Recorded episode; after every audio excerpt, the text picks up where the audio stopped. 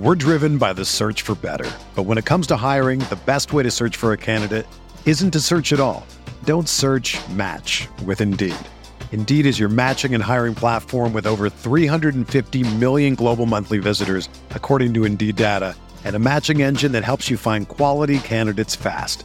Ditch the busy work. Use Indeed for scheduling, screening, and messaging so you can connect with candidates faster. Leveraging over 140 million qualifications and preferences every day, Indeed's matching engine is constantly learning from your preferences, so the more you use Indeed, the better it gets. Join more than 3.5 million businesses worldwide that use Indeed to hire great talent fast. And listeners of this show will get a $75 sponsored job credit to get your jobs more visibility at Indeed.com slash BlueWire. Just go to Indeed.com slash BlueWire right now and support our show by saying that you heard about Indeed on this podcast. That's Indeed.com slash BlueWire. Terms and conditions apply. Need to hire? You need Indeed.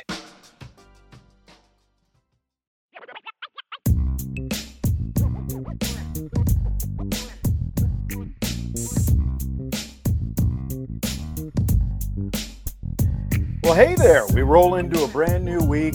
IB Sports Nation, or IB Nation Sports Talk. It'd be nice, you know, I've done this for a month now, if I could remember the name of the show, but IB Nation Sports Talk. It's right there on the screen in front of me. Who knew? I'm Sean Stires, joined by the one and only Vince DeDario. How was your weekend? Your clean cut once again. Did you do something fancy this weekend? Um, no, not really. Uh, just um, it was actually a very nice weekend temperature wise. So a lot of outdoor honeydew list items got taken gotcha. care of this weekend. So yep. very busy. Um, so that that was this weekend basically. So nothing exciting, but now we have trimmed bushes, we have painted playgrounds, and we have grass that is cut and things of that nature. So things got done. I'm excited about it. Yes. Yes. My wife's a trooper. She did a lot of work outside. Did she? Oh yeah, she's the outside queen. We uh we haven't had a lot of outside work at our house because it's been we got a little bit more rain last week, but it's been so dry lately that yeah. the grass is dying. And I've actually, oh. you know, I've got this I've got the mound system, you know, because we're on the, you know, the septic and the well and all that kind of stuff. So I've got the big mound in my backyard. I think you've seen it. And uh I had to water it because it, the grass was just completely like crackling brown. Like you walked yeah. on the grass, it crackled. Yeah. It just, you know, just not a good look when you've got something that big taking up your backyard. So I've been spending time watering it. I'd say it is maybe 80 to 85% green. Okay. like maybe 5% green a couple of weeks ago. So I watering is working. Yeah, I we have the you know the in-ground sprinkler system, and I will never yeah own a house again that does not have that. Like that spoiled. is spoiled rotten, and we, are on septic as well, so it doesn't matter. I can water 24 hours a day, and it doesn't matter. Not going to cost more. I love it. Love yep. it. So you know, I, I just mentioned this. We just finished my first month doing this show. That's I mean, right. that month, those four weeks, just flew right by. And if you remember, the first show that we did was the day after Notre Dame baseball won the Super Regional against Tennessee, went to the College World Series, and that's right. You know, started that whole thing. I went off to Omaha for a few days, and we came back, and you know more baseball and.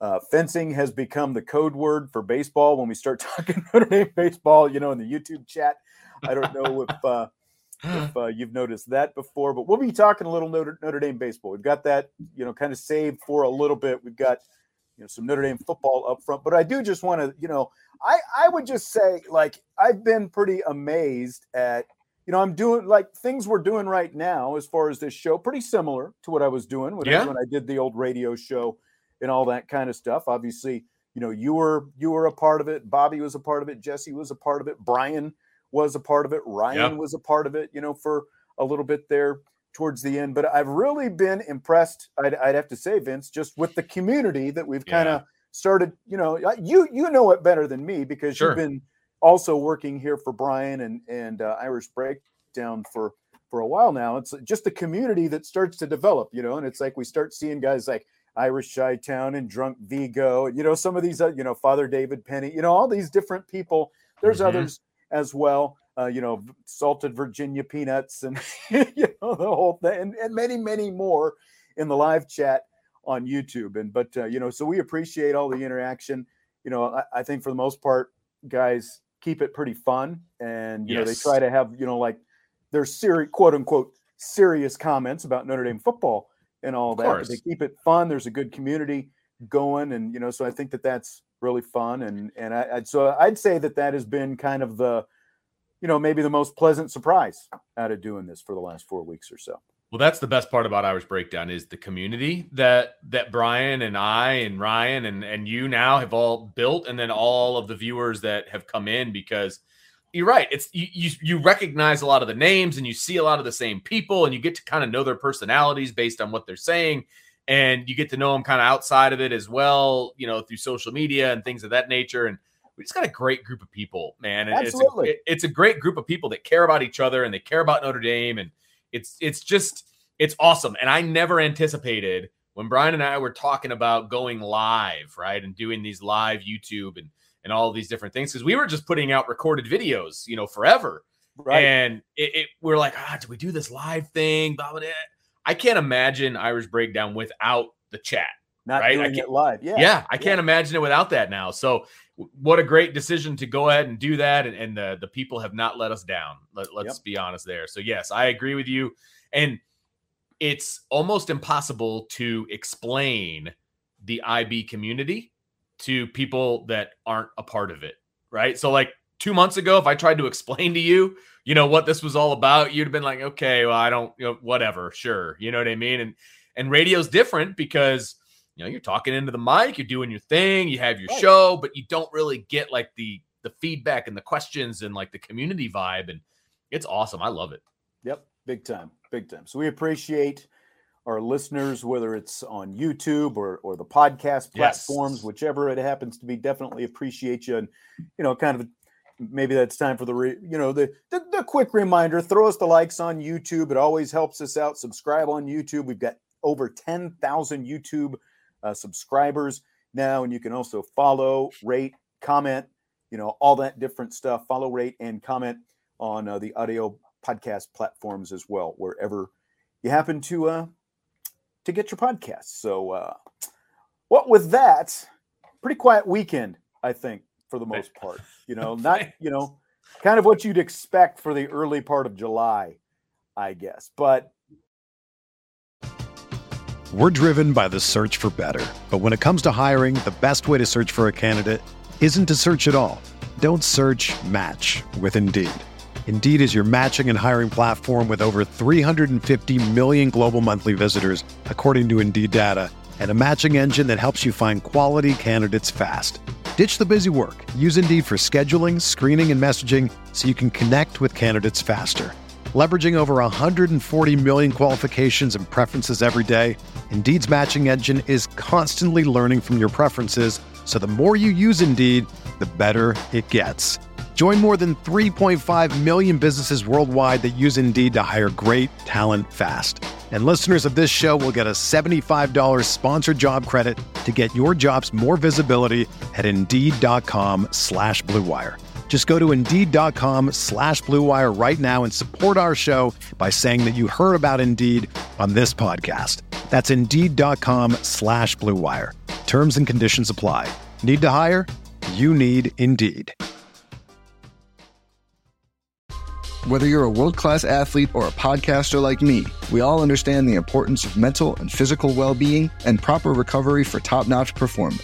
That's why I'm excited that Unifyd Healing is sponsoring this podcast. Unifyd Healing is a new and super innovative global network of wellness centers powered by Energy Enhancement System, or EE System. If you haven't heard of the EE System, you'll want to listen up. This technology promotes wellness, deep relaxation, purification, and rejuvenation. At hundreds of locations across the globe, access to a center is easy and affordable. Interested in experiencing the EE system technology for yourself? Go to unifydhealing.com slash bluewire to learn more and find a center near you.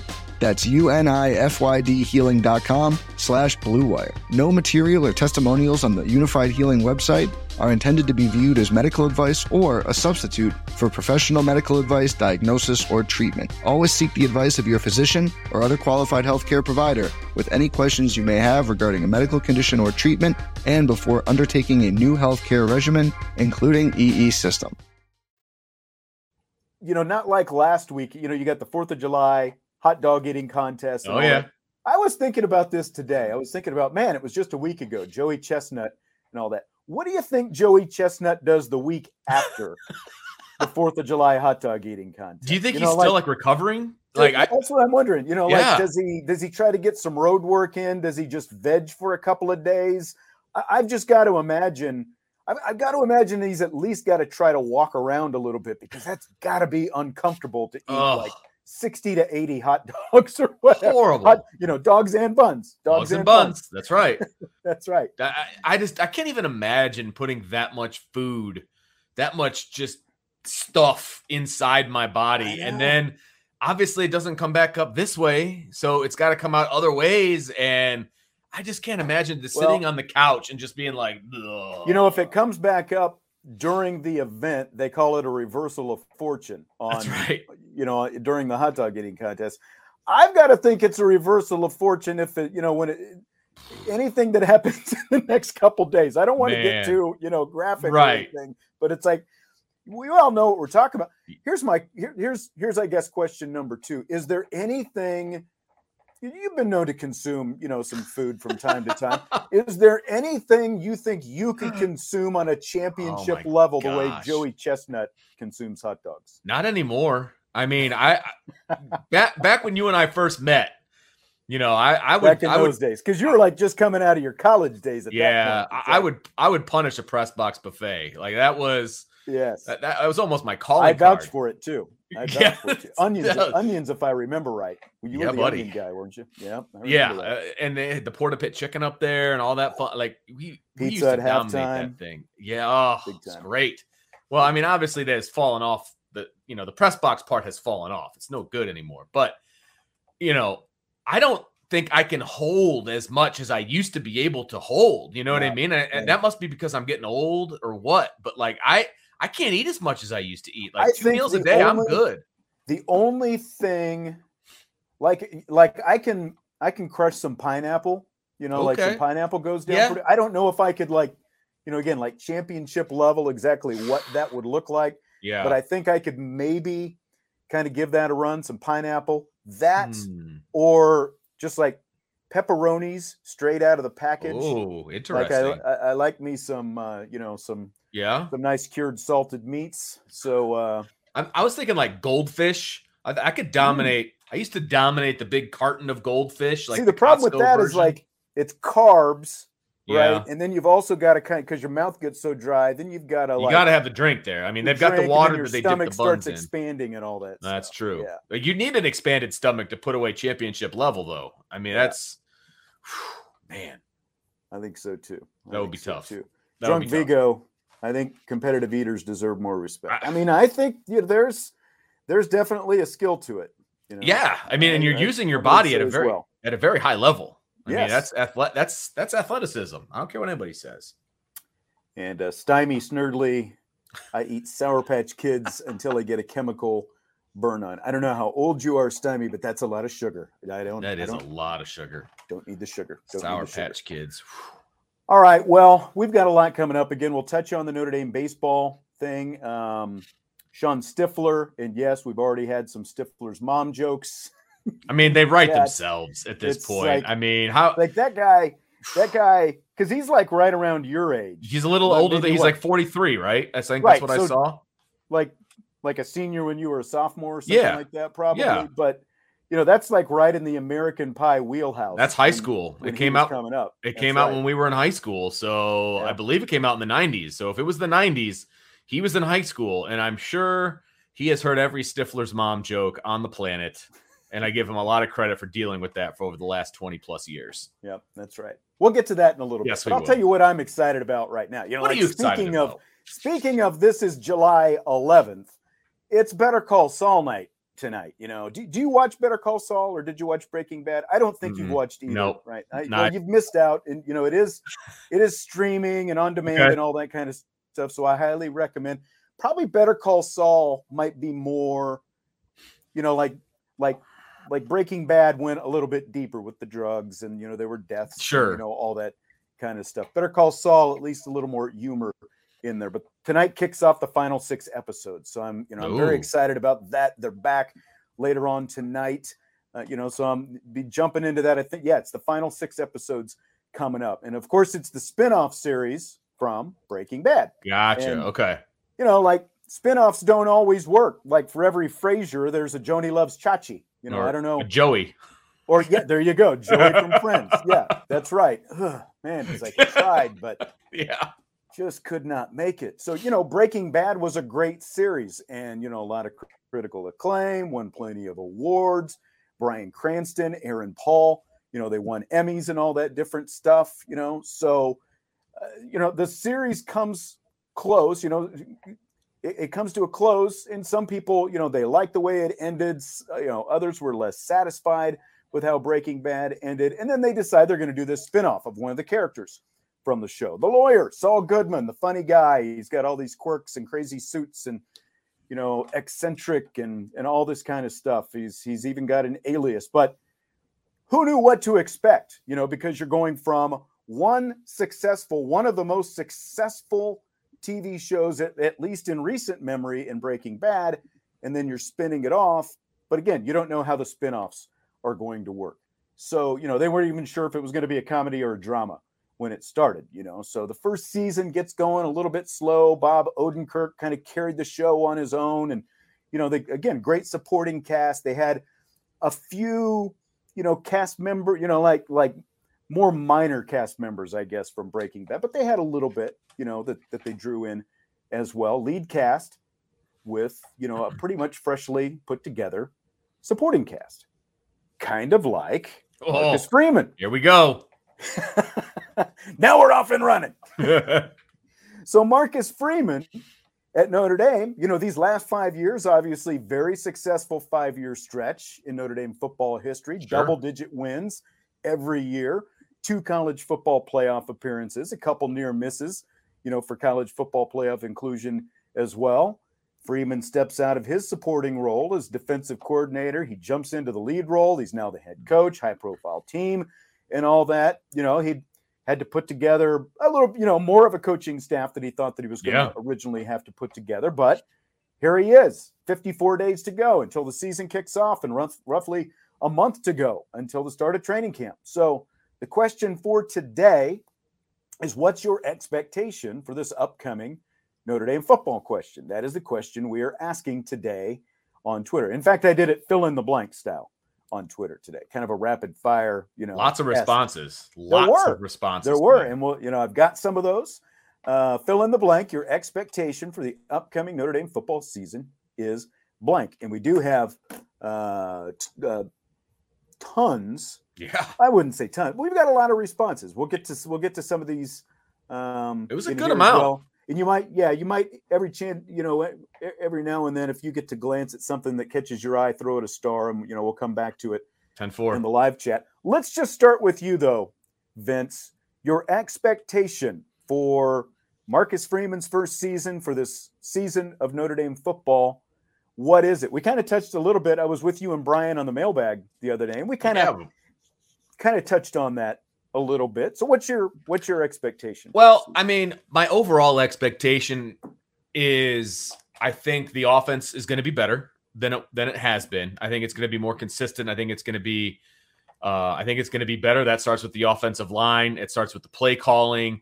Eh, You know, I think it starts with the playmakers around a championship level quarterback. Notre Dame hasn't had that in a in a while, frankly, and I think they've got one now. He's got to go out and prove it. You know, it's Right. speculation to a degree. Obviously, we haven't seen him take the helm of the offense. We're talking about Tyler Buchner. Haven't seen him take the helm of the offense as the starter. We've seen him come in as, as a package and and all of that.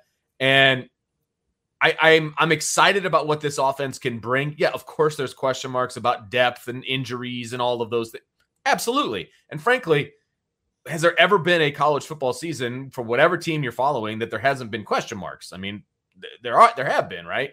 So I'm excited about the offense. Defensively, I'm excited about this team. I mean, Al Golden, what what's his thumbprint going to look like for this defense? I think there's, you know, you've got all you've got an All American, uh, All America candidate at, at the on the front. You've got an All American candidate in the back. You know, and I think this this linebacking corps is going to be better than a lot of people think that it could be. So I think this I defense think the is be core is going to really be good. really good. I do It's like- too. I do too. I, in, I don't know if there's an All American there, but like as a group, I think they're going to be really good.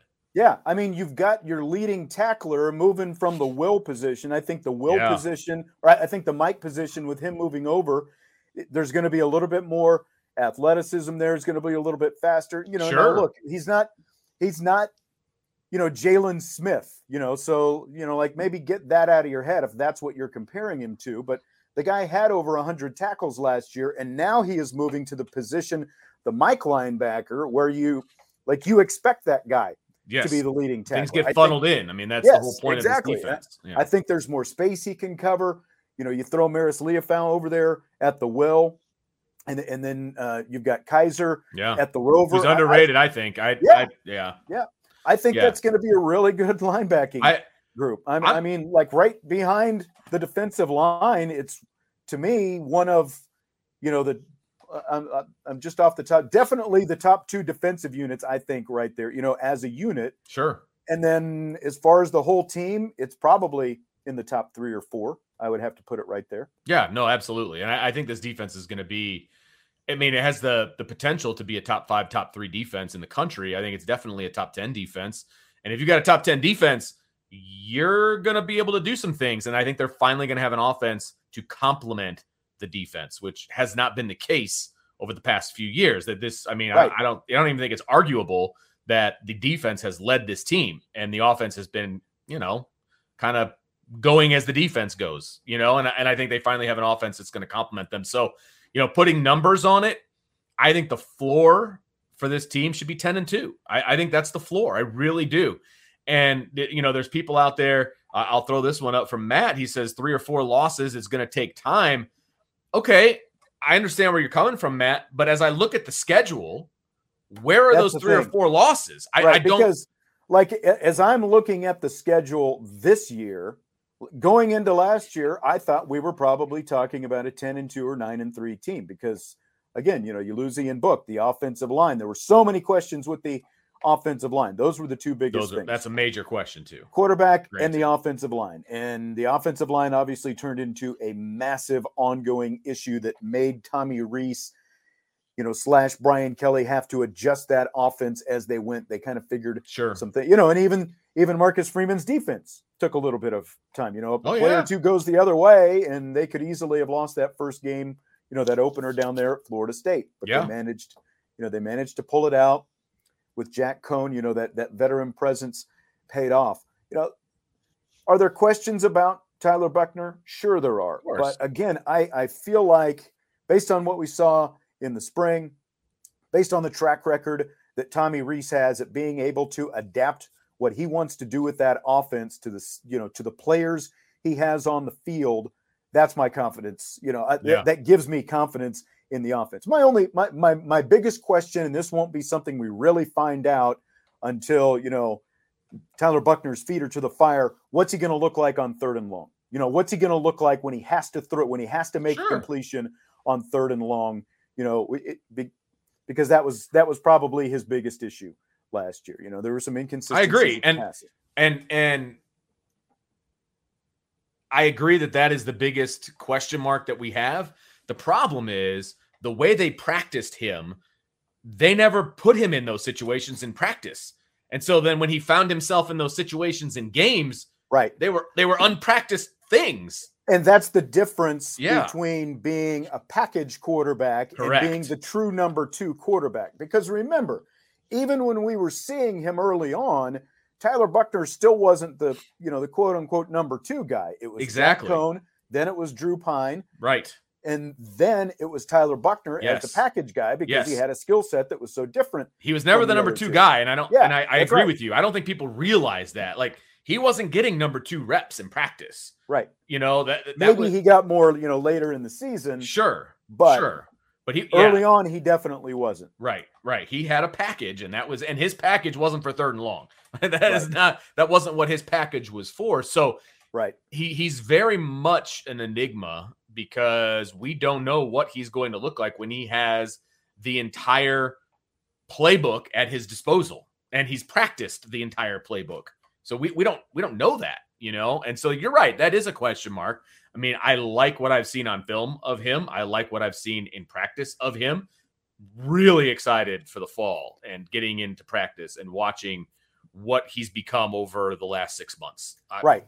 Really excited about that. You know, again, at the same time, even though that is the question, again, I have confidence in the coaching that he has that it's going to look better. It's going to look, look a lot different than last year. So, like, even if Tyler Buchner is a question now, the offensive line is not near the question it was a year ago. Now, you know, the depth of the running yeah. backs, the depth of the sure. receivers, those sure. are very valid questions. Even to an extent, maybe, you know, the depth in terms of, you know, it's like Michael Mayer, and there's obviously a drop off, you know, behind Michael Mayer. You know, so like the front end guys are all great, got complete yeah. confidence in. But like even to Buchner himself, you know, let's the fact that he got experience last year, that was the biggest thing that we wanted to see for this Absolutely. guy. That he got on the field, he was, you know, not standing on the sideline his whole freshman season after not having played his right. senior season in high school. So now he at least has some experience. And I mean, like, like you look at Jameis Winston and Johnny Manziel, they both won Heisman trophies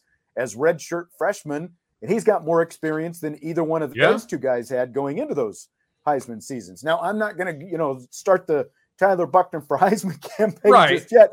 I'm just saying, at least he has some experience, and, and, and yes. again, it's going to look different how that offense operates around him this year, and but if he any, makes the offense operate. right. And if anybody was listening oh, last summer, this time last year, all Brian and I could talk about because that was pre you and pre uh, Ryan and everybody else. It was just me and, and Brian talking. All we wanted was for him to get a package get experience playing on the field in front of 80,000 fans. Like that that is all we wanted. We didn't want him to just sit on the sidelines with a clipboard signaling in plays. Like that's not what we wanted and we got what we wanted. He got a package, he got experience. And I mean, frankly, he got more experience than I ever thought he was going to get because there, there were times that they put him in, uh, you know, kind of above his skis, but he got a bunch of experience. And I think that is going to pay dividends for this year, but it also gives us a little bit of this is what he can do, right? right? It gives us a little bit of that because we've seen it as opposed to the only thing we've got on him is film from his junior year of high school, right? So it, we at least know kind of what we're getting a little bit, but I'm super excited about this kid. We, we, we've talked about it for a long time. Notre Dame is a quarterback away from being a championship contender. This could be that kid. I'm this, telling you. This is that kind of guy. I, know, I this is that believe kind of that. Yes. Yep. Stymie says full time offseason program when Tommy has no restraints. I'm not worried about Tyler at all. I think he'll make big strides this year. And I think he will as well. Again, you know, we saw some strides from him in the spring, you know, sure. when we were able to be out there. And and like you, I'm I'm uh, hoping that we uh you know get to see some of uh fall train who knows exactly how much of fall training camp we're going to get to see but you know it's like what what is what is that offense going to look like? Again I, I, I said like even though like we all would have loved to have seen tyler Buchner at the spring game i don't think it's the worst thing in the world that ohio state especially and everybody else didn't get a chance to see um, you know what a what a tyler Buchner full-fledged offense is going to look like. Alan is bringing the freaking chat down Notre Dame's going eight and four this year. It's brutal. Come on, Alan. come on, Alan. Alan, take some happy pills. Do me a favor. Do me a favor, Alan. Tell me the four teams that Notre Dame is going to lose to. That that's what I want to know. And right, because like you said, you said ten and two is the floor, and I yes. tend to agree with that. I'm I'm definitely right there because like I could even see the three losses. You know, like Ohio State, Clemson, and then you know, BYU. I know, I know. It, you know, nobody wants to hear it. BYU, USC. You know, again, there I mean, yeah. with USC, but it's the end of the season. So, sure, a lot know, of like, things can change between now and then, and that's totally change. fine. Yeah, you know, BYU is a is a uh, a Shamrock Series game, right? Notre Dame has never lost a Shamrock Series game, ever. Odds are in their favor. So, I mean, I like that. I like their chances there.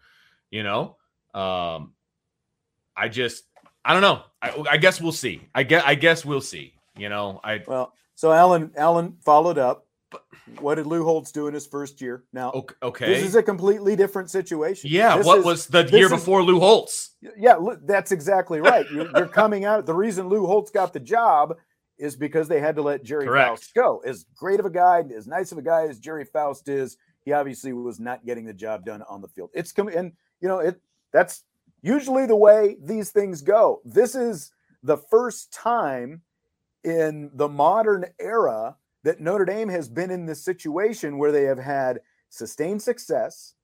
And now you've got a guy who's coming in in the midst and has been, at least for a season, part of that sustained success. Five consecutive double digit win seasons. And again, you've been to the college football playoff two times in that five years. Sure. Just missed out a couple more times. So it's like now you're you're you're not coming in. Marcus Freeman's not coming in in a rebuild situation where he's got to Right. change the culture and all that. I mean, he he was hired because he was part of the culture and they wanted Right. to sustain the culture. So it's a completely it's Yeah. completely apples and oranges. You know, talking Yes. how Lou Holtz came in compared to how Marcus Lou Holtz came in and he inherited a five and six football team. That's back when they only played eleven games in the in the regular season. Mhm. They were five and six. Well, he went five and six his first year. So I mean, that's the answer. He went five and six his first year. Completely different scenario, right? So if Marcus Freeman does exactly what his predecessor did in his final season, I think we'd all take that. That's an Right. eleven and two season, right? Yeah. That's that's not terrible, you So- know. So you know, there's that. One of the Twitter responses today says he's less optimistic this year than for next year, 2023. We'll keep getting better under current recruiting regime. And, you know, again, th- this is something that we talked about in the mailbag episode on Friday. We had, uh, I think a lot of people tend to be falling into this line of thinking, Vince, that this is going to be the big transition year, but it's, you know, and then it is next year that they're building toward. And like when I look at the composition of this roster, you know, again, if you get some injuries in some key places, okay, I could see, you know, maybe you're, you're, you know, you're, you're in some trouble. Running back, you know, quarterback, receive, you know, wherever it happens to be, you know, in in the secondary, uh, you know, those kind of things. Yeah, I could see some of that, but based on the guys who are most likely going to go out there and start the season, those guys stay healthy. I, I don't I don't see this being any kind of transition year No, at all. I, I don't you know, again, I think it's more I don't. you're, either. you know, like I had more questions. Again, there were more questions. I felt like more significant Yes. questions going into last year, and look what last year ended up like. Yeah. And the schedule was virtually, roughly the same, right? Yes. I mean, I- it's, I uh, mean, that's that's kind of how they're building these schedules year in and year out. Yeah. You've got you've got two and a half to three games that are you know two games that are definitely going to challenge you, depending on how some of these other teams are. You know, another one of these teams might challenge you. You know, like we can, you know, kind of sit back and laugh at USC, but let's let's face it, with Lincoln Riley, you know, more likely than not, they're going to get better over the next few years. You know, so that's we're gonna we're gonna start to look at that differently. And then, you know, again, you've got a BYU on there. So I mean, it's like it, it it's it's going to come down to a handful of games every year, Sure. whether it's going to be an 8 and 3 or you know, 10 and 2, 11 and 1, 12 and 0. I I, I think that I, I again, I agree with you. I, I think 10 and 2 is the floor and there's Yeah. still a lot more ceiling after that. Yeah, I mean, I you know you can go, you can work your way, and we can do this if we want to. You can work your way through the schedule, and you can poke holes in almost every single opponent that Notre Dame's going to play, with the exception of Ohio State, and and even Ohio State has holes. I mean, there- there's no question about it. Their, their defense is a giant question mark right now, but that means Notre Dame's offense needs to step up. You know, th- there's nothing guaranteed about Ohio State, and I can tell you right now, as of June 11th, I'm not predicting Notre Dame to beat Ohio State. I'm not going there, right? But I, I've got a pretty good feeling about where things are going with every other game on the schedule. I, I feel really good about that for sure. You know, and and I was kind of keeping an eye on the chat, and I'll go ahead and read this from Michael Johnson. He says 10 and 2, 11 and 1. Stop with this USC and North Carolina crap. Both of these teams have bigger problems than Notre Dame. This BK PTSD has to stop in our own fan base. And That's what right. it is. He's all right. of this thinking, all of this thinking goes back to the guy who used to be the head coach. That's that's the perfect way to put it. yes, BK PTSD is it's what 100 is. percent accurate, and it's it- like everyone's wringing their hands about you know all get it. these different things. Yeah, it's like you you know you're coming up with with doomsday scenarios. I don't buy North Carolina either. North Carolina should have been better last year, and they challenged Notre Dame. You know, let's face it, because again, you know that turned into a shootout. It was a very entertaining game. You would rather have seen Notre Dame, you know, win that in a in a different fashion.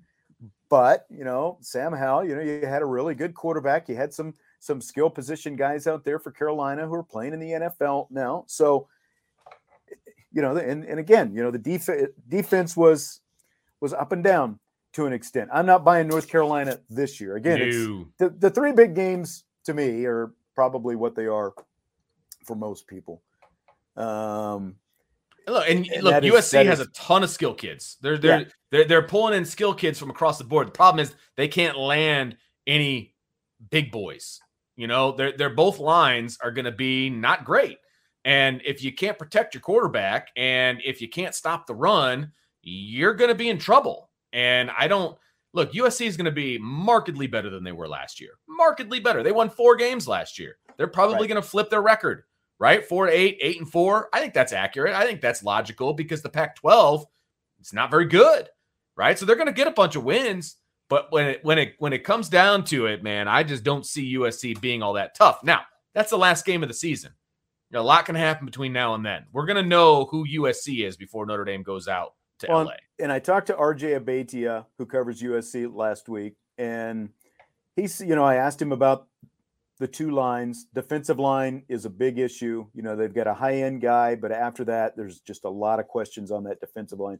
He said he felt like the offensive line legitimately got better as the season went on last year, and that by the end of the year, they were, you know, much better than they were at the beginning of the season. But because of the way they were, you know, it's like nobody is really talking about that. So that you know, again, yeah. we'll see. But again, that markedly game better. number twelve. That's game number twelve. Yeah, right. So. And they should be better. They only right. they could only go this way, right? I mean, right. they, they should be better. Notre Dame's offensive line was better at the end of the season as it was in the beginning of the season. But I don't think anybody would have said that Notre Dame's offensive line was good. You know Look, what I mean? You know, there there there are questions for Marcus Freeman as a first time head coach, and some of them played out in that Fiesta Bowl. How much does he learn from that Fiesta Bowl? He kind of got a mm, free, sure. you know, sort of like a free exhibition game, you know, basically a, a game under his belt to see how it, he would react. And now, how does he how does he kind of do that going forward? You know, there's let, let me ask you this. I had that article last week, the Bill Polian thing. I was thinking about. I was originally going to use that, like to talk about on a show, but then I was like, oh, you know what? I'll just kind of write this, and you know, we great. can, you know, I'll publish it.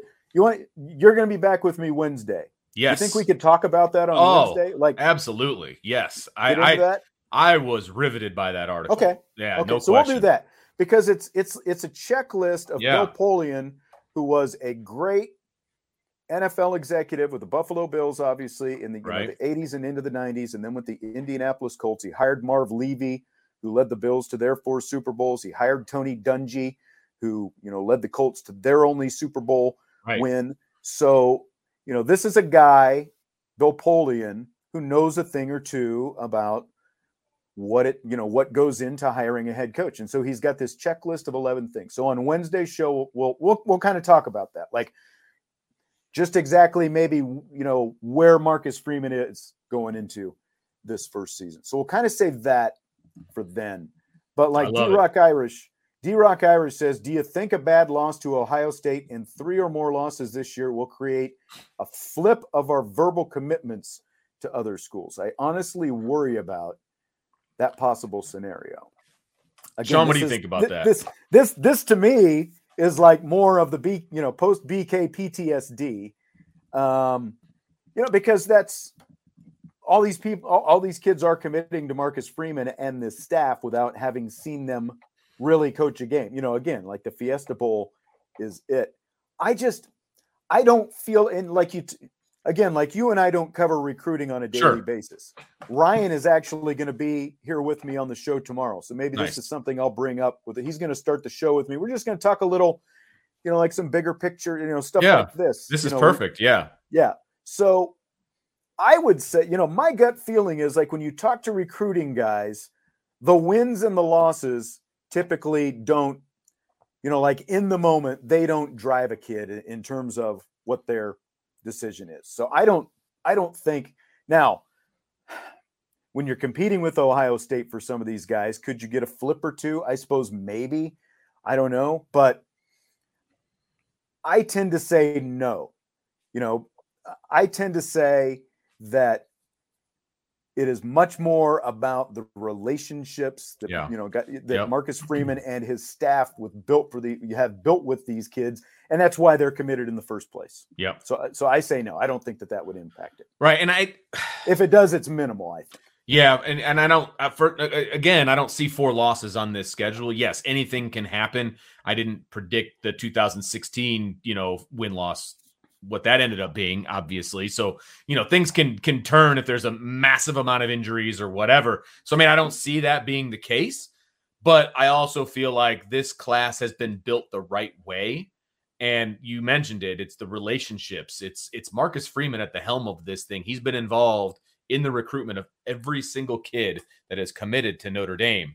That's new for notre dame okay? And that is di- that's a difference maker when you have a relationship not only with your position coach, your head recruiter, but also the head coach. Those, that's too many relationships to turn your back on.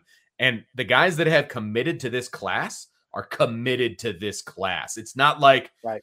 I, I don't know. I'm just throwing a name out there. Carnell Tate was like, "Yeah, I'm going to go to Notre Dame," and you knew that as soon as somebody came with a bigger dollar sign, he'd be gone. You know what I mean? That's not who these guys are that are in this class. These guys are committed to this class. I, I don't see them jumping ship. I really don't. Yeah. Irish Shytown says, I think these number one recruiting classes have amped up the expectations for 23 and 24. That's probably true. And they might have even, sure. you know, amped up some of the expectations for this season. Again, I, I think that they were going to have a good season anyway, but I think that sort of the shine from from all this job that that they've done in recruiting you know, really going back to last year, obviously, I, I think that that has definitely yeah, oh, absolutely some of the and it's amped up the excitement around the program. It's amped up the recruiting trail. It's amped up a lot of things. And I agree with you. The expectations for 23 and 24 were already going to be solid. But if you if you start bringing in top three, top five, top three classes continuously over and over and over and over, how can you not be excited for the future of what is at Notre Dame? But here, here's where I will caution everybody though. If they keep doing that, if they keep bringing in these top classes, then Notre Dame is going to be a young team every year right. because that means these guys are going to be gone after three years. Okay. Well, so, that's right. You know, and we're going to have, uh, curious to see sort of a different philosophy in a couple of different things. One, just with recruiting itself, like the one thing Brian Kelly would do when he would get these verbal commitments, it's like, okay, if you're going to verbal, we're you know we're not going to accept it unless yeah. we're 99% sure that you're not just you know going to back out sure in a couple of months. You know how is yeah how's that going to you know what's so how how will that play out with Marcus Freeman? Well, and that that's a that's a solid point. I and and the point I was making about the team being younger and and kids leaving after three years is you, you can't use the word rebuilding then, right? Oh, well, right. we're going to have so many young guys because so many kids are leaving. That's what you get when you have all these good recruiting classes. Guys aren't going to be here for a super long time. Football players graduate in three years. They'll all, not they'll all, some of these top guys are going to leave after three years with a degree in hand, and they're going to turn it over to a true freshman or a true sophomore. And but we can't keep using term rebuilding it's going to be right. a reloading situation if you're bringing in all these top classes. So we have to change our thinking. We have to change our mindset when it comes to this team. And I think that's really important for people to understand. Nope, I completely agree with that. And, you know, and again, the other shift potentially in philosophy is like, especially at wide receiver, sure, example, where we didn't see some of the young heralded guys get out there on the field. They were taking you know, two, three, sometimes four years to get that's out. That's why they all the left, field. frankly. Right. I mean, and now you know how is that? Yeah, and that's that's a big part of why you've got the numbers that you've got. You know, and on the on the current roster. But but how how different is that philosophy going forward with Marcus yeah. Freeman? Like the, you know, and, the desire, the yeah. need, the willingness, the want to to get these guys on the field. You know, again, like like Tyler Buchner last year he wasn't, you know, in a full time quarterback role, but they found a way to get him on the field. Can they do that, you know, with with some of these freshman yeah. wide receivers? Uh, you know, you know, a handful of snaps per game. Even to get them out there on the field. Well, and they're they're practically forced to play Merriweather this year. Um, you know, he's obviously really, really good. That's all we hear about when we hear from our sources about how things are going in the summer, et cetera. He's he's doing really well, right? As long as his dad brings the burn ends, that's really all that matters at this point. Heard that. Uh, but he's going to play this year, right? Well, they're bringing in four freshmen for the next year. What kind of playing time are they going to get? Like, I think we're going to start maybe not this season to see some of that, but I think as you move forward, you're gonna you're not gonna see the reluctance to play those young guys. I, I really don't think that, and I think we're gonna get a real good view of that maybe in the 23 season because you know, there's only there's only one coming in this right. year. So we've been uh, we've been talking about the expectations we have for Notre Dame this season, and uh, Jude he was actually one of the first to comment on Twitter earlier today. He said his his expectation is that everyone has fun and that there are ample orange slices during games and a pizza party at the end that. of the season. Jude obviously coaches his uh, six-year-old t-ball yes. team, um, but uh, yeah, you know what? At the end of the day, of course, it's about having fun, right? I mean that that that's what it's all about, and it's it's about us fans having fun. It's about the players having fun. It's easy to root for a team who's having fun, and like I always tell my teams, what's fun? Winning. Winning. that's right. That's, winning is fun for everyone. Winning is fun, right? Just be so, honest. Right? Absolutely. Winning yep. is fun and it's a it, and winning cures a lot of ailments, right? So you yep. win, things are good. Things are really really good. So, and I I anticipate this team's going to win a lot, you know, and by a lot, I'm talking double digit wins. Gap on Twitter said he is cautious. That's all he said. Cautious. Okay. Okay. Cautiously optimistic, cautiously yeah. pessimistic. Are you just being pragmatic? Yeah. Chuck, our friend Chuck Freebie said his expectation was irrelevant. And I mean, if we were going to disqualify, you know, everyone's thoughts, comments, slash expectations based on true relevancy, you know, like none of our expectations actually hmm. change, you know, the on field results. But, you know, so if we're going to transfer or, or, or cancel everyone's expectations based on relevancy, then you know what? You know, we wouldn't even be sitting here. Yes. Come Look, on, Chuck. You got to give us more than that next. I mean, at the end of the day, yours and my expectations of this Notre Dame team is not going to affect the win loss record, right? Yeah. They're not asking us for, you know, play call ideas and, you know, depth chart opinions and things like that. But that's why we have the show, man. We want everybody to have their opinion. That, that's what we do, man. Carlos is completely over the top the other way. 14 and 0, Heisman for Buchner, Eddie Robinson for Freeman, Broyles for Tommy, Joe Moore Ward for the offensive line, top three overall pick for Foskey, top 10 pick for Mayer and Joseph. Yeah, that sounds about right. So, yeah, he's just, you know, everything's going to go right for this team. Be great. You know, but, you know, there is some fluctuation from him. We, you know, he was definitely in the minority. We did have more, you know, like eight and fours, nine and threes, you know, and we asked for for honest expectations. Maybe I'm surprised that that people are actually thinking we're going to see eight and four, nine and three. That would be a massive disappointment. It really yes, would for me. It so would be too. a massive disappointment. Eight and four, nine and three is a massive disappointment. Something, something about the season took a hard left turn. If that's what they end up doing, I agree. I agree. Now, again, there is a huge difference in head coaching game day experience between the guy who just left and the guy who's coming in. Right. You know, so there there are to me that for this team is specific to Marcus Freeman that's the biggest question. How does he handle you know like the crunch time situations when he has to make a decision at the end of the first half, when he has to make a decision at the end of the game, you know, sure. when you're trying oh, to yeah. decide do you do you run the ball versus do you throw the ball you know keep clock moving even if you're not you know you know all those different things and uh, it's going to be really interesting you know like pretty much what was it a couple of weeks ago all the different notre dame outlets got their one-on-one time with marcus freeman brian got some as yep. well and uh, i did see where mark i can't remember who it was you know just like what i you know some of it was behind paywall some of it wasn't you know whatever but yeah. you know so like what i was able to see he had talked about the fact that one of his big focuses from a like a game situation that he's, you know, something he's doing this off season is he is going back and looking at film for both Notre Dame and the opponents, like the last four minutes of each half, last four minutes of the first half, smart, last four, you know, last four minutes of the game, and sitting there and saying, okay, you know, how am I, how am I going to react to this? What's my decision? Sure. You know, all these different. Now it's different when you're on the sideline versus doing it for real, Absolutely. and you've got you know 45 seconds to make every decision.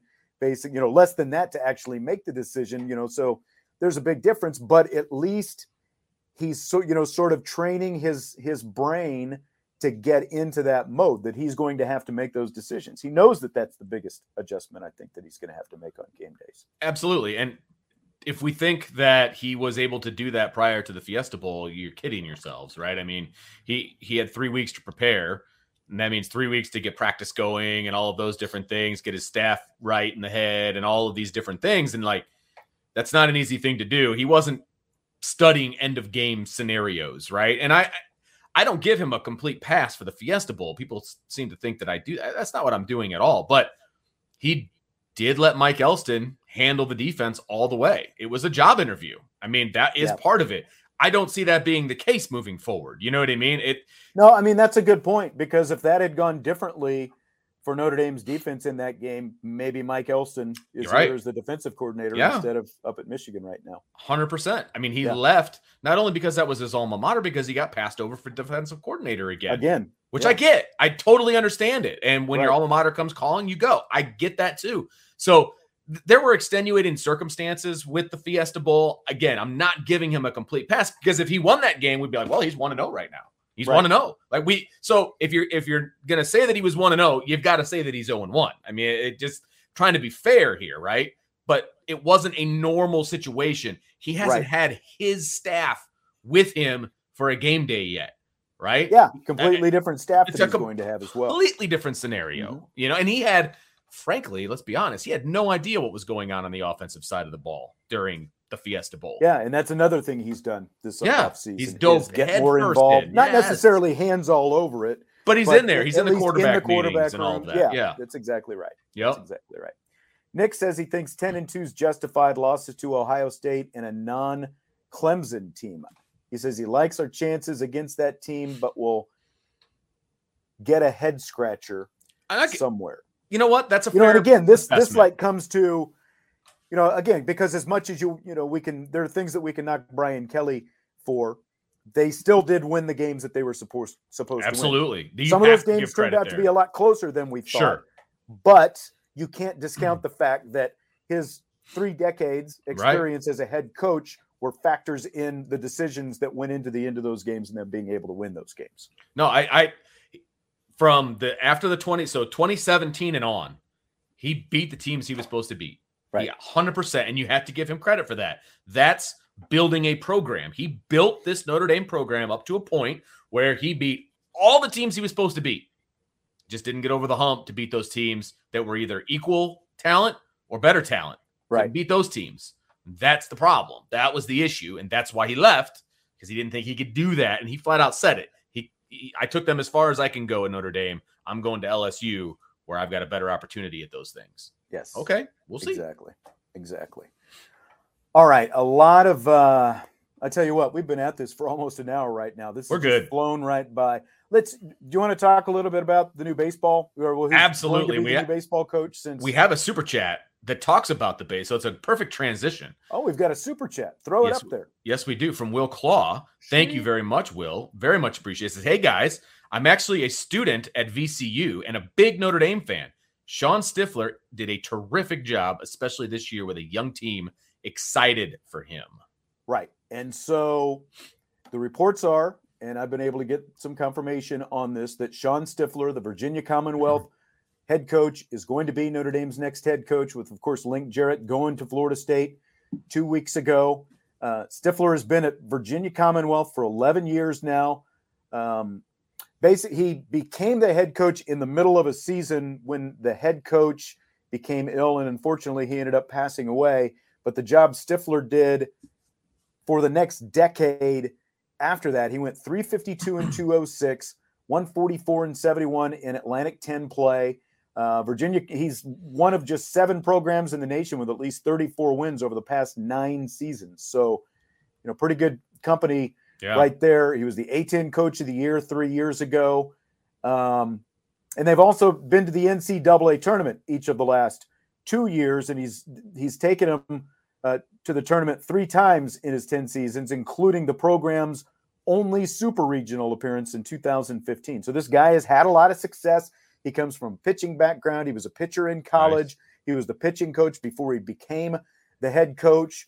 And you know, the other part of this is you've you've got a guy just like Link Jarrett, basically coming. You know, he's got a good track record mm-hmm. at a mm-hmm. mid-major from the South. You know, and now he's coming up north to take over Notre Dame. So, what do you think about this guy, Vince? I mean, this I didn't know him. Obviously, I don't know him personally. I did the resume lookup uh, similarly to you. I'm sure you've got more specific information than I do, but the track record of Notre Dame, I mean, what they do, and we we talked about this the other day. I think it was in the mailbag. The shows run together. Um, but we talked about the fact that Notre Dame is fiscally responsible when it comes to the way they pay their coaches, the way that they spend their money, et cetera, he right? Fits that mold. He fits that mold. Yeah. And that is exactly the point that I'm making. It's not like they went out and got a hot name that is an assistant in the SEC or bring in another head coach from Power Five conference. Notre Dame does it differently. They need to go kind of that next level, find a guy that's had sustained success someplace and and really good success, and you just rattled off those numbers, he fits the mold of what Notre Dame generally goes yeah. after. And frankly, he fits the exact well, mold that came with uh, Link Jarrett. Right. Yeah, and that's what I was going to say. Hmm. Now, he he fits the mold of the mold that they have developed with these last go. two I, hires. Because really, you know, prior to that, you know, because now you've got Link Jarrett, who came from UNC Greensboro. Stiffler comes from uh, um, Virginia Commonwealth, obviously. But you know, prior to that, you go back, you had Larry Gallo, who you know was like our friend Tim Priester's coach back in the early '80s. He was a guy who came, you know, a northern background. Pat Murphy had a northern background. That's true. Paul Mainieri had a northern background. He came from Air Force, you know, and then after that, Dave Schrag, a lot of different places in the Midwest, but he, Evansville was his last stop before here. He had been at Northern Illinois. He had a northern background. Mik Aoki, Boston College and Columbia yeah. had a North, you know, so they've really that was kind of their mold. It was like, okay, do we, you know, I, the the the thinking now you've had some different assistant and associate ads who are a part a big part of this hiring process. It is typically, sure. you know, they're the ones who lead this coaching search, and then you know they come in and you know, they talk with Jack Swarbrick and all that stuff. But it is it is the sport administrator that's that's you know kind of spearheading the search for this job. But they they broke the mold with Link Jarrett. Looked at the success that Link Jarrett had by getting a guy to come up from the South, a guy who had had some success in the South, and now he is going to join what is basically a Southern Conference, but yeah. you are, you know, the beacon in the North, so to speak, of this Southern Conference. So now, you know, so it, it seems like a pretty good hire. You know, again, like when you look at like he's actually had more success in his time at Virginia Commonwealth than Jarrett even did in his time at UNC Greensboro. So, you know, when it comes to NCAA tournament appearances and such. So, absolutely. I, you know, it sounds like a pretty good hire to me.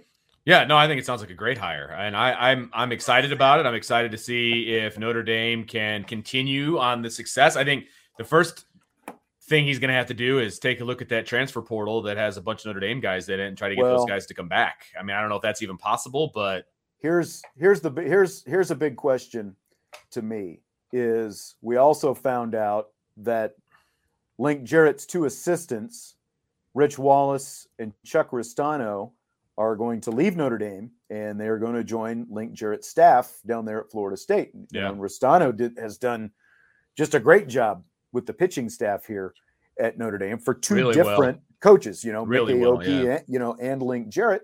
But, uh, you know, so now with Ristano going down there, and you've already got all these pitchers in the transfer portal, like yeah. Jack Findlay and, and Alex Rayo, you know, being the two big ones. I guess, are you going to, you know, if if these guys end up following Jarrett and this whole staff down to Florida State, does it make you look at Link Jarrett a little bit different? You know, like if he if he basically raids Notre Dame's roster and takes all these guys down there. You you could you could look at it both ways. I you absolutely could. You you could be like, oh, sure, you leave and then you take our best players with you and and and, and et cetera, et cetera. And I I get that. I totally understand that part. But for me, I look at it as what he was able to accomplish while he was here and what he does after, that's different. And if those guys decided, I mean, nobody put a gun to those kids' head and told them to go to Florida State. They made the decision to leave Notre Dame and go to Florida State. Right. If that's their decision, then so be it. I'm sure that they had discussions with one or more of the coaches, and they said, "Hey, there's going to be a spot for you down in Tallahassee." But well, I, I, I don't know. I don't look at it any differently. That's me, but I, I can very easily see how people would. It was already going to be a big roster rebuild, and and like if you look Absolutely. at if you look at Notre Dame's offense this season, like they didn't light the world on fire in any particular offensive category, but they did you know, a lot of small ball type yes, things. You know, absolutely. they they they could score runs in different ways. You know, that's that's what made the offense go. So they didn't have great slugging percentage or on base percentage or any of these different right. kind of things. Although they did, you know, set a program record for most home runs in a season. But what really was what carried them, and this is like, uh, you know, again, so many similarities between Jarrett and Paul Mainieri, the way these two coaches did things, because you know, like the offense that I just talked about, that was a big hallmark of Mainieri's teams, being able to manufacture. But then you also invested heavily your scholarships in the pitching. And yeah. you know, you're a baseball coach, Vince. I've been a baseball coach. We all know, you know, you're not going anywhere if you don't have pitching. You can't no out hit you cannot out hit bad pitching. That's one of right. the first things Link Jarrett told me when I did an interview with him right after he took the job. You cannot out hit bad pitching. One of the first things I learned as a high school baseball yes. coach. I can tell you that right now. You learn that lesson well. Learn that lesson well myself. Yeah. Love some of those kids, but you know, yeah. they're, they're, not at that yeah know, at that level. And that's so there was going to be a big roster rebuild anyway, because you know you're only going to have a couple of starters back in terms of everyday players because you had all these grad students and everything else. But now you, you're potentially going to have to, you know, you, you knew you were going to lose John Michael Bertrand, but you're going to lose yeah. basically, you know, three of your next best pitchers after that. Right. That's huge. And they're young kids too. It's not like they were seniors and they were graduating. It's just normal attrition. They, they were young kids who are leaving and that's, that hurts. That hurts the program. There's no question about it. And like you said, I think what nine of the 10 starters were all seniors or with limited el- eligibility left after this season. So it was going to be a massive rebuild anyway. Yeah. Um, but when you've got that foundation of good pitching, it makes things a lot easier. I will yeah. say that.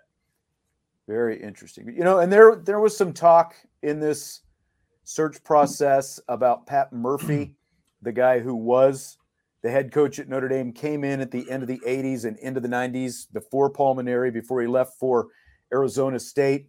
Um, I think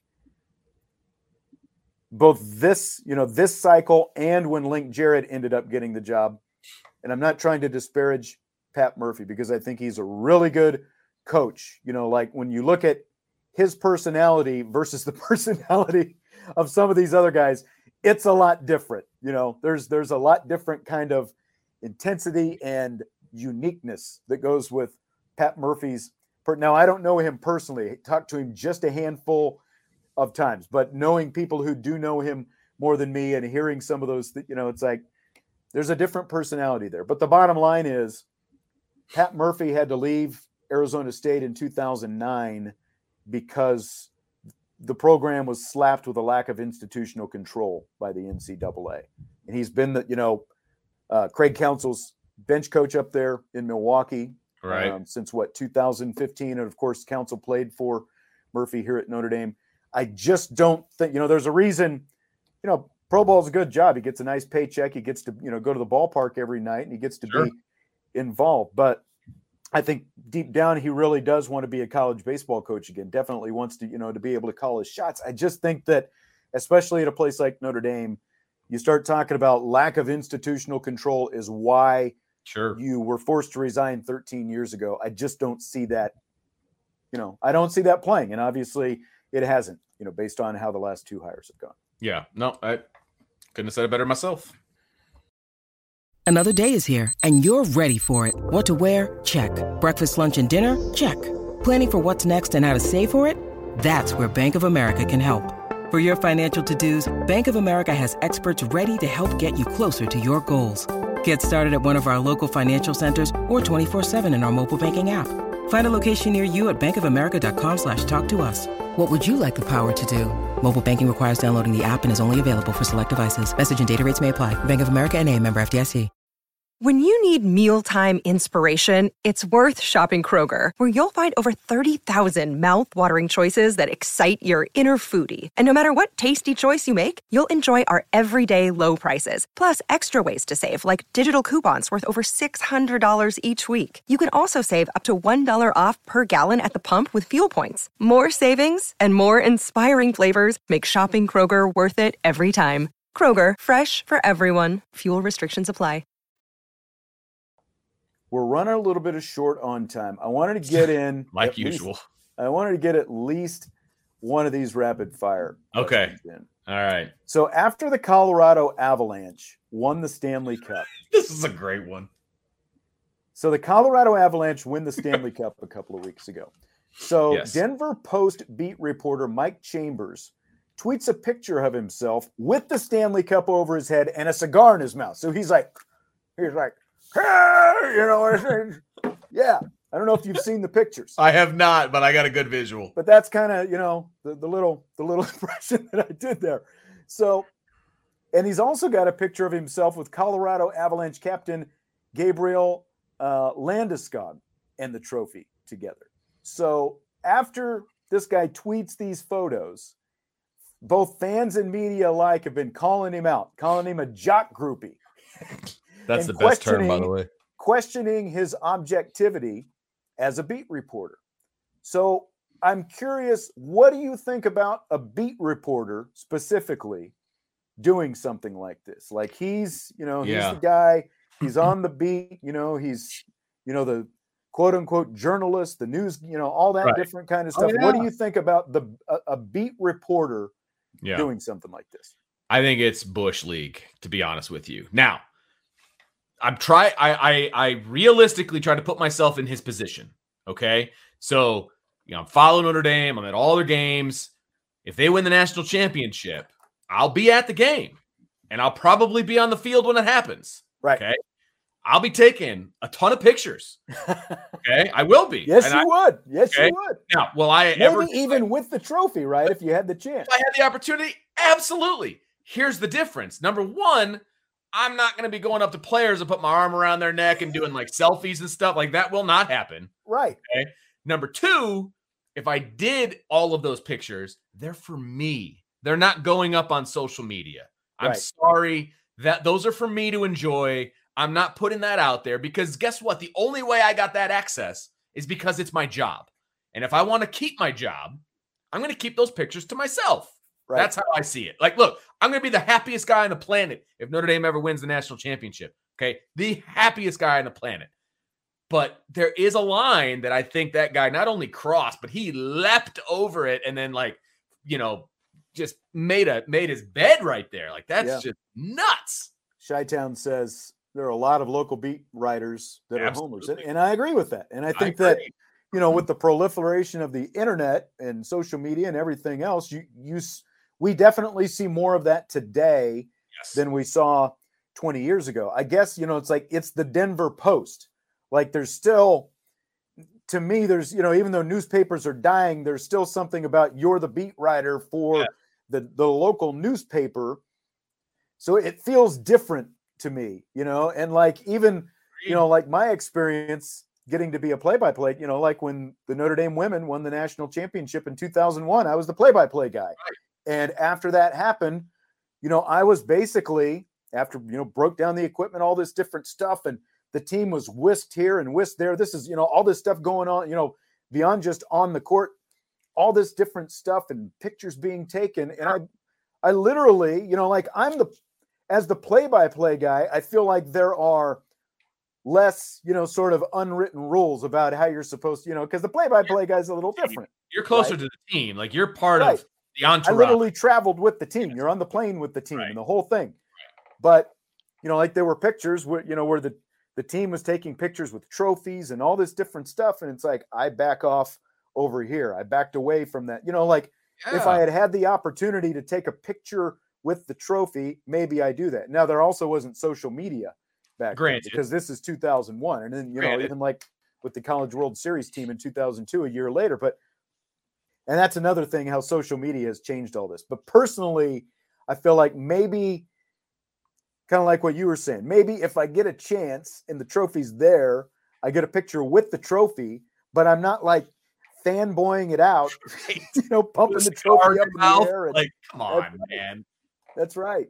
That's craziness. Yeah. Look, I, I again, I you know the Cubs won the World Series. I was I wasn't at the game, but if I was, I'm not running on the field and dogpiling with the players. Like that just there, there's a line that you really shouldn't cross, right? I mean, and, and then there is a professional line. And I didn't even go to school for this stuff, right? And and it's it should be understood that there's a professional line that you don't cross. It should right. be understood. Right. But apparently with this Joker, I agree.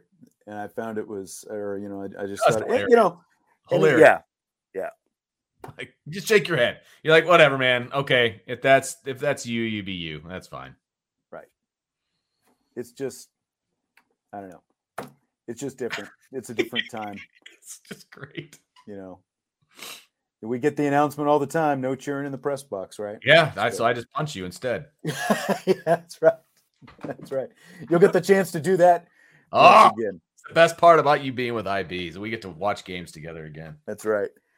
All right, man. So uh I want to throw this up there. D Rock, love your perspective, gentlemen, on your views tonight. Well done. Thank you very much. Thanks, D Rock. Uh. One thing we will never be short on. Some of the others as well. You know, and Stymie just said this. Sounds like the type of writer that uses we when the team wins and they when the team is struggling. And you know, you know me. It's it's like we we I'm I'm using my air quotes. We has been a word that I never use, you know, no matter if I'm doing play by play or you know any of that kind of stuff. Back in 2004, when you and I met, That's and, right. and we started working together covering Notre Dame sports, football specifically. That's the first thing that you told me because I didn't know anything about this business, right? I was a teacher, you know, I wasn't even a teacher then, but I, you know, it was not my business. You're like, look, we're not fans. You don't use the word we. You're not part of the team. At least publicly, anyway. You know, there's right. a yes. right, right, right, right. Right. But when you cover the team, you don't use the word we. And I'm I subscribe to that wholeheartedly. It makes perfect sense. I'm not part of it. We're, they don't ask us about strategy. They don't ask us about the depth chart. You know, we're not running the bases. We're not running for first downs. We're not doing any of that stuff. It's not my team. It's right. the team that I follow. It's the team that I cover. You will never hear me use the word we. And if it accidentally slips out, I will correct myself immediately because of what you told me almost 20 years ago. Don't use the word we. You're not part of the team. That's right. It's facts. Words to live by. Yeah, right? man. and, you know, honestly, and I think once you start covering the team, just sort of being in that, you know, daily grind and, and the whole thing, it, it sort of it can knock some of that out of you anyway. You know, like you still have something, you know, but it can still kind of knock knock yeah, it out of you. It does. Bit. No, it absolutely does. I, again, I try to keep that, you know, that line very clear. You know, so right. All right, Vince is going to be back on the show Wednesday, and yeah. so you you you definitely you you want to do the Bill Polian yeah, I think that'd be Wednesday, a lot of fun. Right? I think that'd be a lot of fun because I it was a really really good read, and so anybody wants to go and check out IrishBreakdown.com, the story is up there. Sean put it out a few days ago. It is a really really good read, but I think that'd be fun.